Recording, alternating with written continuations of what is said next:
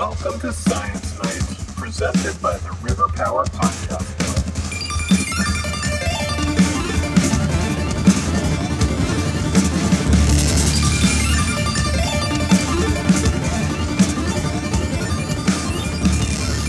Hi, everybody. It is James. Thank you for coming back to the second episode of the Science Night podcast. This is our follow up episode where we talk about the life and work of Mary Leakey.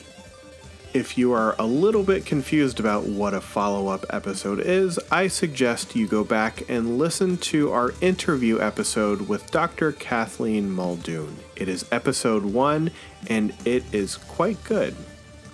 The follow up episodes are going to be a little bit shorter and they're designed to focus on one aspect of our interviewee's work. Sometimes it'll be a basic scientific principle.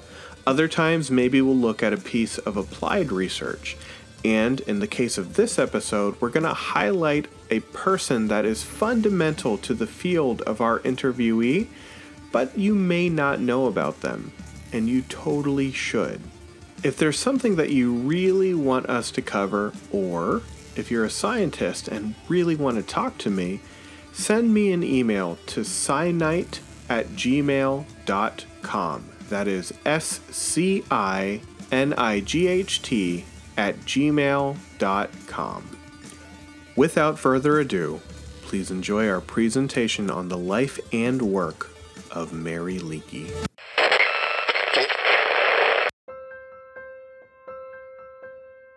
Mary Leakey is a titan in the world of archaeology and paleoanthropology. Her methodical work and amazing finds push the science forward dramatically. But most of you've probably never heard of her, and that's kind of the problem. Only the landmark discoveries where her contribution is undeniable tend to break through the noise.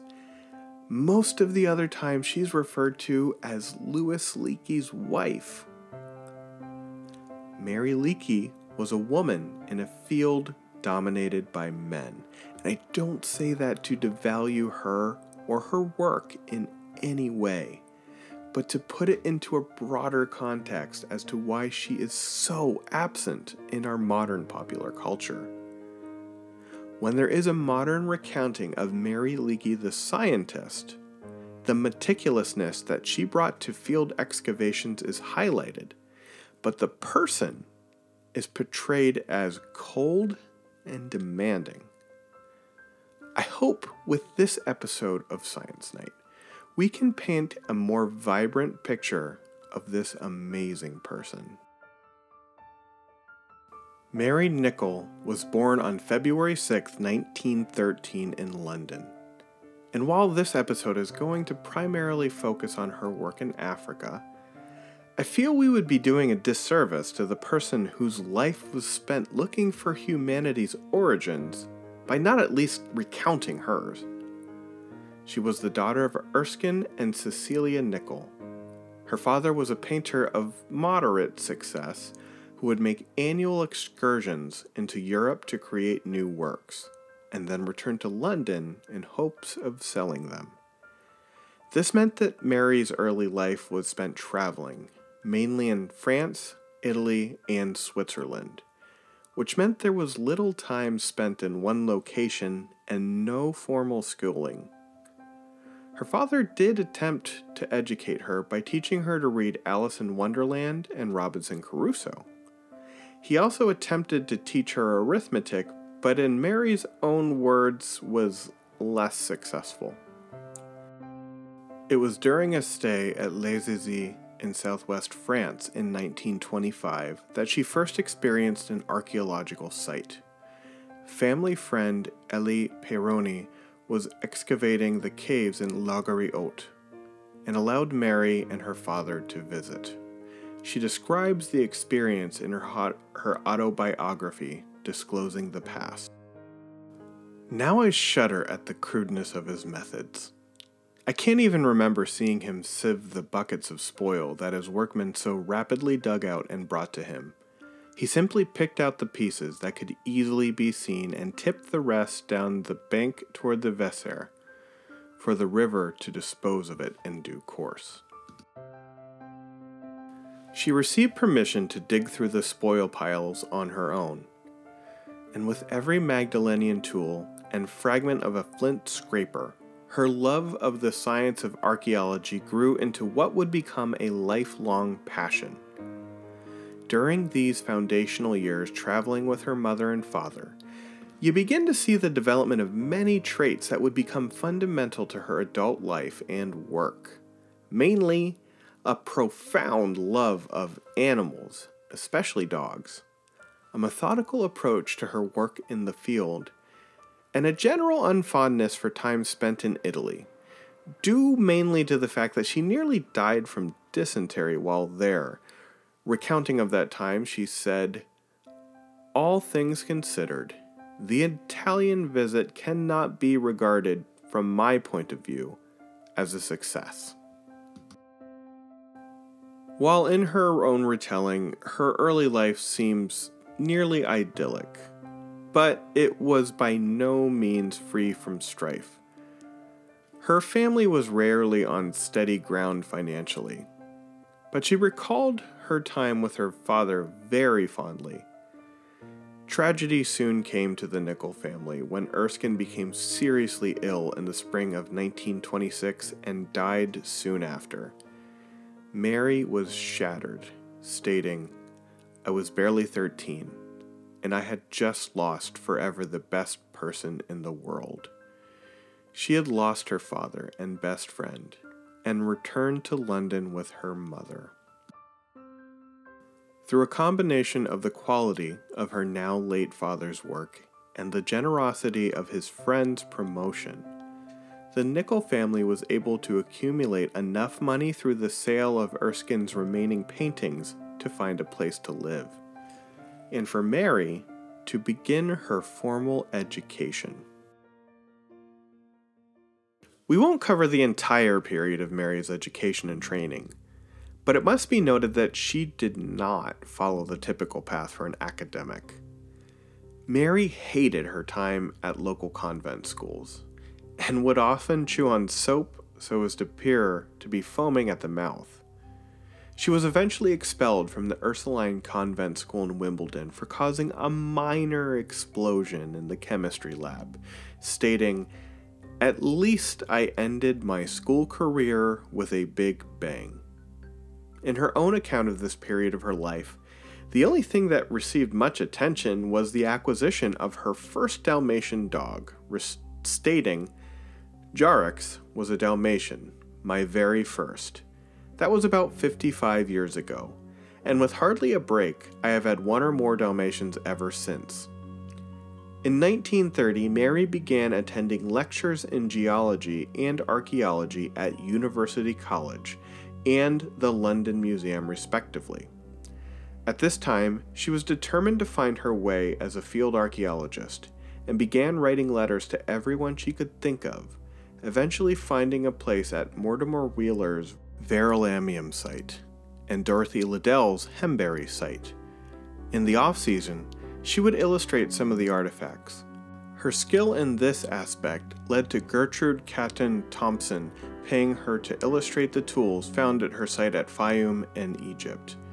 Her time with Gertrude fully formed what she envisioned for herself in archaeology, stating, Gertrude was the epitome of that remarkable breed of English ladies who, for archaeology's sake, would go out alone into harsh desert environments and by determination, skill, expertise, and endurance achieve discoveries of major and permanent importance.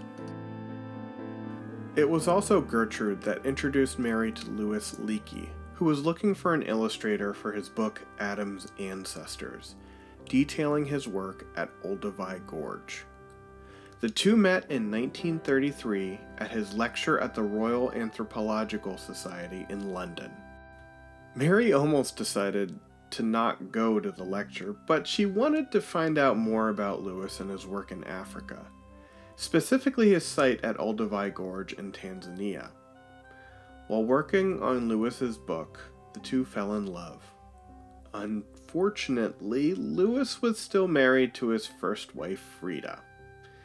It must also be noted that Mary's mother hated Louis. Of this, Mary remembered. My mother remained in a state of total dismay and set herself to change my mind, right up to the time Louis and I got married. And even after, she never really reconciled herself to the situation. After traveling and working together for two years in Africa and England, the two were married on December 24th, 1936, in the town of Ware, England. Mary Nicol wanted so badly to be a field archaeologist. And as Mary Leakey, she would go on to move the science forward in ways she would never have imagined. Before we take a closer look at Mary's career, we're going to have to clear up a few things. The popular perception of Mary Leakey in the field was of somebody who was cold and demanding, and it is true that she expected her team to take the work seriously. She'd often exclaim, You have to be careful we're not digging potatoes. But she never expected more of people than she did of herself. It seems that most of the negativity comes from those who were asked to leave her site, or who aimed to diminish Mary's legacy to increase their own. To get a first hand account of Mary Leakey from later in her career, I talked with Charles Musiba, professor of anthropology at the University of Colorado, Denver, and one of the many who Mary Leakey mentored early in his career. The description I got was totally different than the popular perception. And Dr. Musiba talked about a woman that was encouraging and open with her team. Someone that thought of her field site as her home, while Louis was usually in Nairobi. He also talked about her contributions to the field that are less well reported. The major one being the willingness to bring on experts to gain a deeper understanding of the work she's doing, and not pushing people out with whom she disagreed.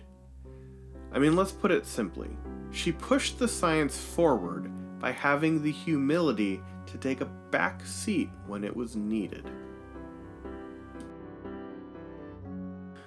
Now that you know a little bit more about the life of Mary Leakey and what drove her to become a field archaeologist, we're going to spend a little bit of time talking about her work.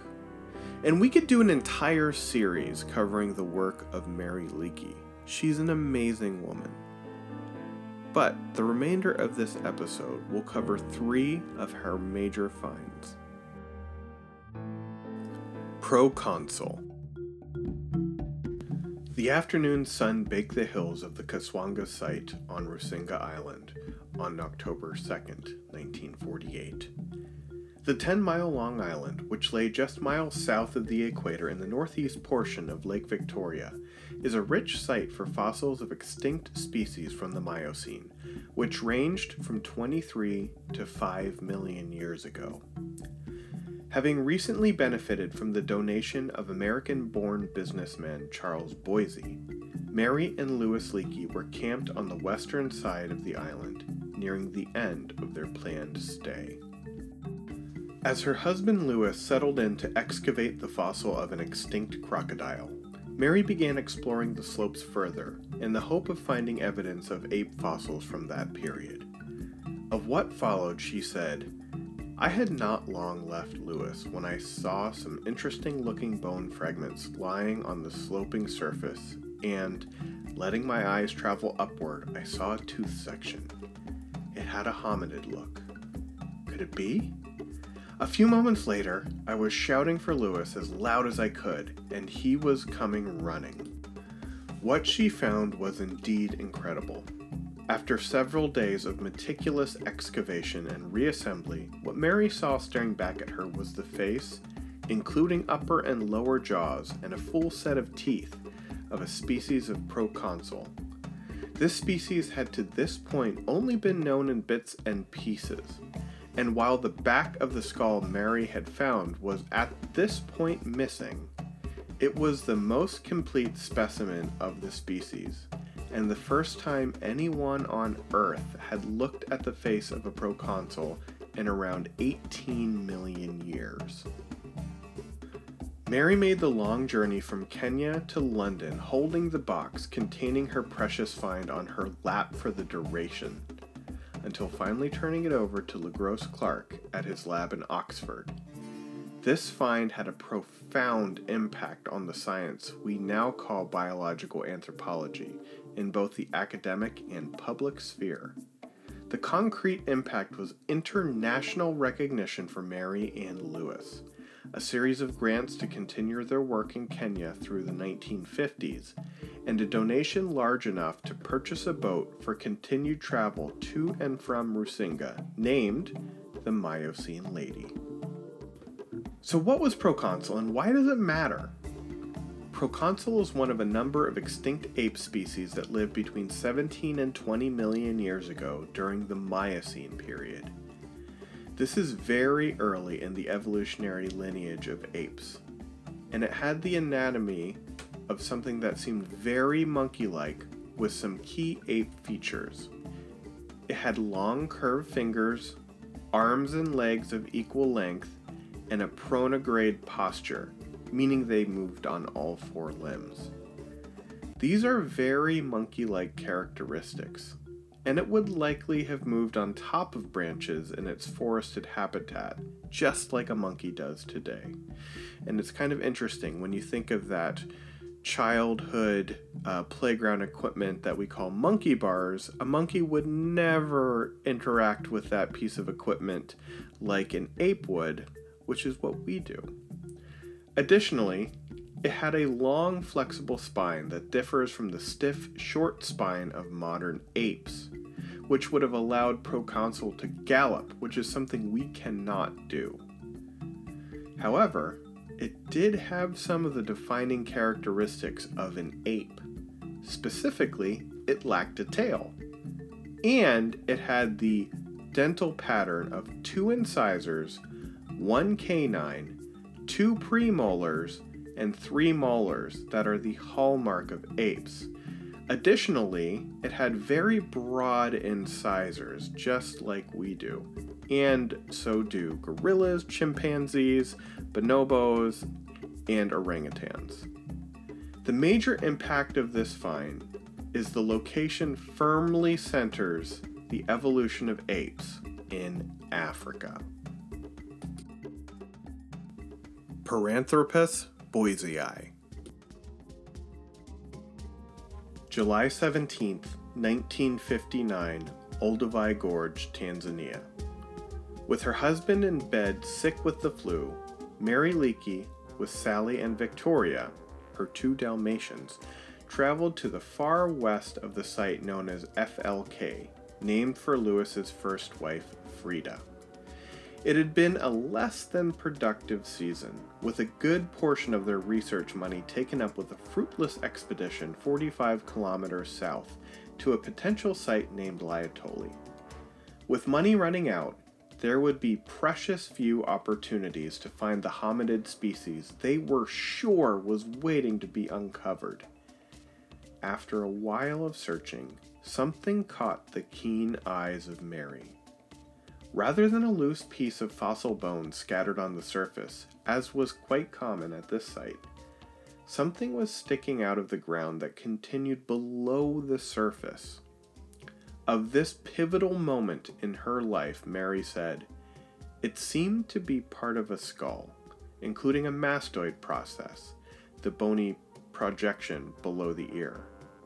It had a hominid look, but the bone seemed enormously thick too thick, surely. I carefully brushed away a little of the deposit, and then I could see parts of two large teeth in place in the upper jaw. They were hominid. It was a hominid skull. Though we were not immediately aware of it, the whole nature of our research operation at Olduvai was about to alter drastically, and we ourselves were going to be profoundly affected. Mary rushed back to camp, by accounts yelling, I've got him. By luck, a film crew was scheduled to arrive shortly, and it was decided to excavate the specimen that would become Olduvai hominid 5, or OH5, while being filmed. This captured the public's imagination, and there was much fanfare about the finding of this missing link.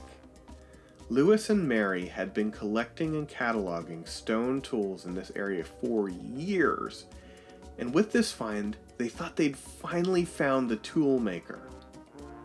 Later finds have moved that honor to the larger brained Homo habilis, which shared the site during the time of OH5.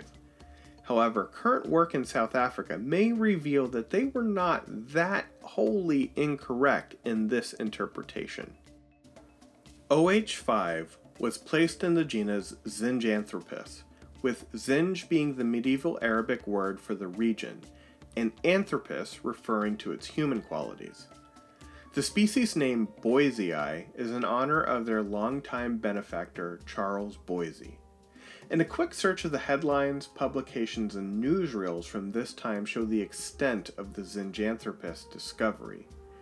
However, largely absent is the mention of Mary Leakey's work. This is a major oversight, as Mary was the discoverer, and her meticulous work in the excavation, reconstruction, and the detailed field notes that maintain the context of this find allowing it to be car- compared to other finds, dramatically increased its scientific value. And it's either ironic or tragic that this major find of Mary's, popularly attributed to her husband, was found in a site dedicated to Louis's ex-wife Frida. The nickname of OH5, Zinj, is all that remains of its original genus, Zinjanthropus. It is now housed in the Australopithecus or Paranthropus genus, depending on your source. And like all Australopiths, it walked upright on two feet, just like us. This species of hominid had massive teeth and huge chewing muscles, easily twice the size of ours which led to the nickname Nutcracker Man, which Mary Leakey hated, referring to OH5 with the more endearing moniker, My Dear Boy. Chemical isotopic analysis of their remains show that they were eating tough, fibrous food from a grassland environment. And it has to be said that Zinja's evolutionary lineage does not lead to us. But with the more recent discovery of Homo habilis, it helps us understand how hominids adapted to exploit their ecological niche. Zinja's larger body, smaller brain, and huge chewing muscles and teeth let it feast on the vegetation that must have been abundant in that location at that time. In fact, it's been described in terms of a bipedal cow grazing on grasses, while the larger brained Homo habilis required more calorically dense food to sustain it. And its downfall came when the environment changed and the specialized Paranthropus or Australopithecus boisei could not adapt and soon died out.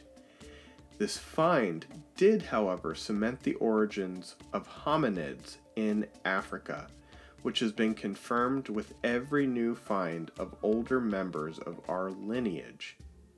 It's also dramatically increased the prestige of the Leakey family and began the long and fruitful relationship with the National Geographic Society.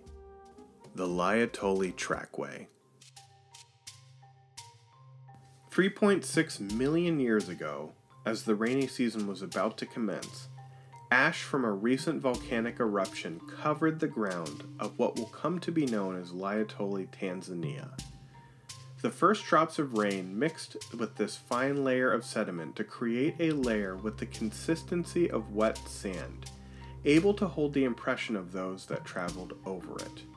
And they did, in large quantity. Footprints from 20 species of animals, large and small, cover the area. Of these, two individuals of the species Australopithecus afarensis, the most famous specimen of which is named Lucy, moved in a straight line, obviously with a destination in mind. They paused briefly and then continued along their way. The heat of the sun soon preserved the definition of these prints, hardening the mushy surface into one resembling dried concrete. Soon after, another eruption covered the tracks, preserving them. So it was that the evidence passed out of memory until being discovered in a most unusual way. Fast forward to 1976. Following the death of her husband Louis in 1972 and the conclusion of her work at Olduvai in 1974, Mary Leakey moved her attention to a site about 30 miles south in Laetoli. The site was initially briefly surveyed by Louis back in 1935, but after misidentifying some hominid teeth as those of a different primate, he decided there was little of interest at this location. By this time, the geological sequences have been established, and Mary's team busied themselves meticulously combing through the site for evidence of hominid activity. Of the next major find at Laetoli, Mary recalled, as is often the case with important finds, the first of these animal tracks came to light in a rather unlikely way. Jonah Western, Kay Behrensmeyer, and Andrew Hill were visiting us, and one afternoon were returning to camp after a long walk around the principal exposures. For some reason, they amused themselves by throwing lumps of dried elephant dung at each other, and there certain wa- certainly was plenty of it around the flat open space where they were. Andrew fell down in the process and noted that he was lying on a hard surface which appeared to contain ancient animal footprints.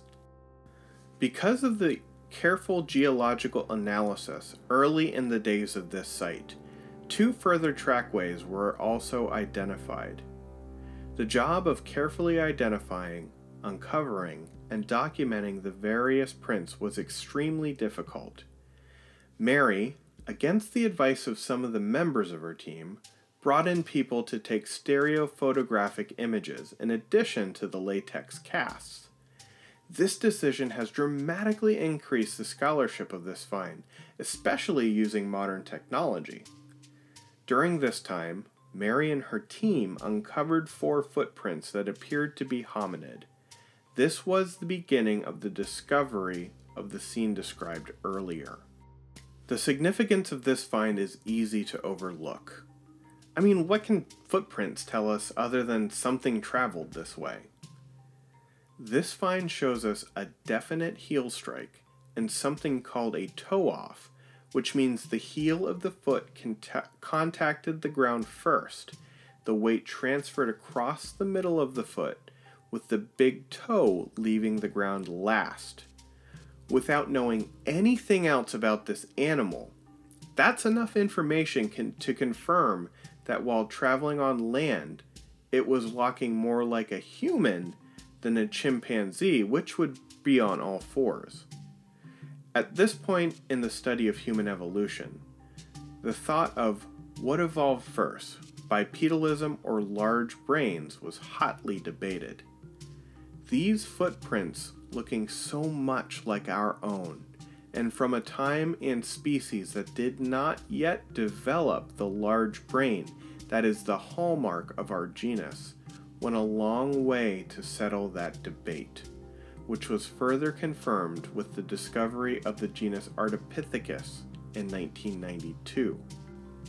The careful excavation, methodical geological survey, and foresight to bring in the experts to document the find transformed this from a pair of footprints into a major find. And honestly, I could talk about the Laetoli Trackway and its significance for an entire episode, or maybe an entire series of episodes, but We just don't have the time to cover it in the depth that I'd like. And speaking of time, we've come to the end of our time spent covering the life and work of Mary Leakey. And I really hope this episode has done this person justice. She may be less well known than she deserves, but in talking to those who worked under her, a rich legacy of scientists who bring the meticulousness, openness to the collaboration, and the desire to move the science forward would probably make her happier than any amount of additional time in the spotlight. Thanks for listening to the Science Night podcast. If you want to learn more about Mary Leakey, and you totally should want to learn more about Mary Leakey, check out the show notes for this episode at scinight.com. Science Night is brought to you by the River Power Podcast Mill. You can find out more about this group of creators at riverpower.xyz. I'll be back in two weeks with another interview episode. Until then, have a great night.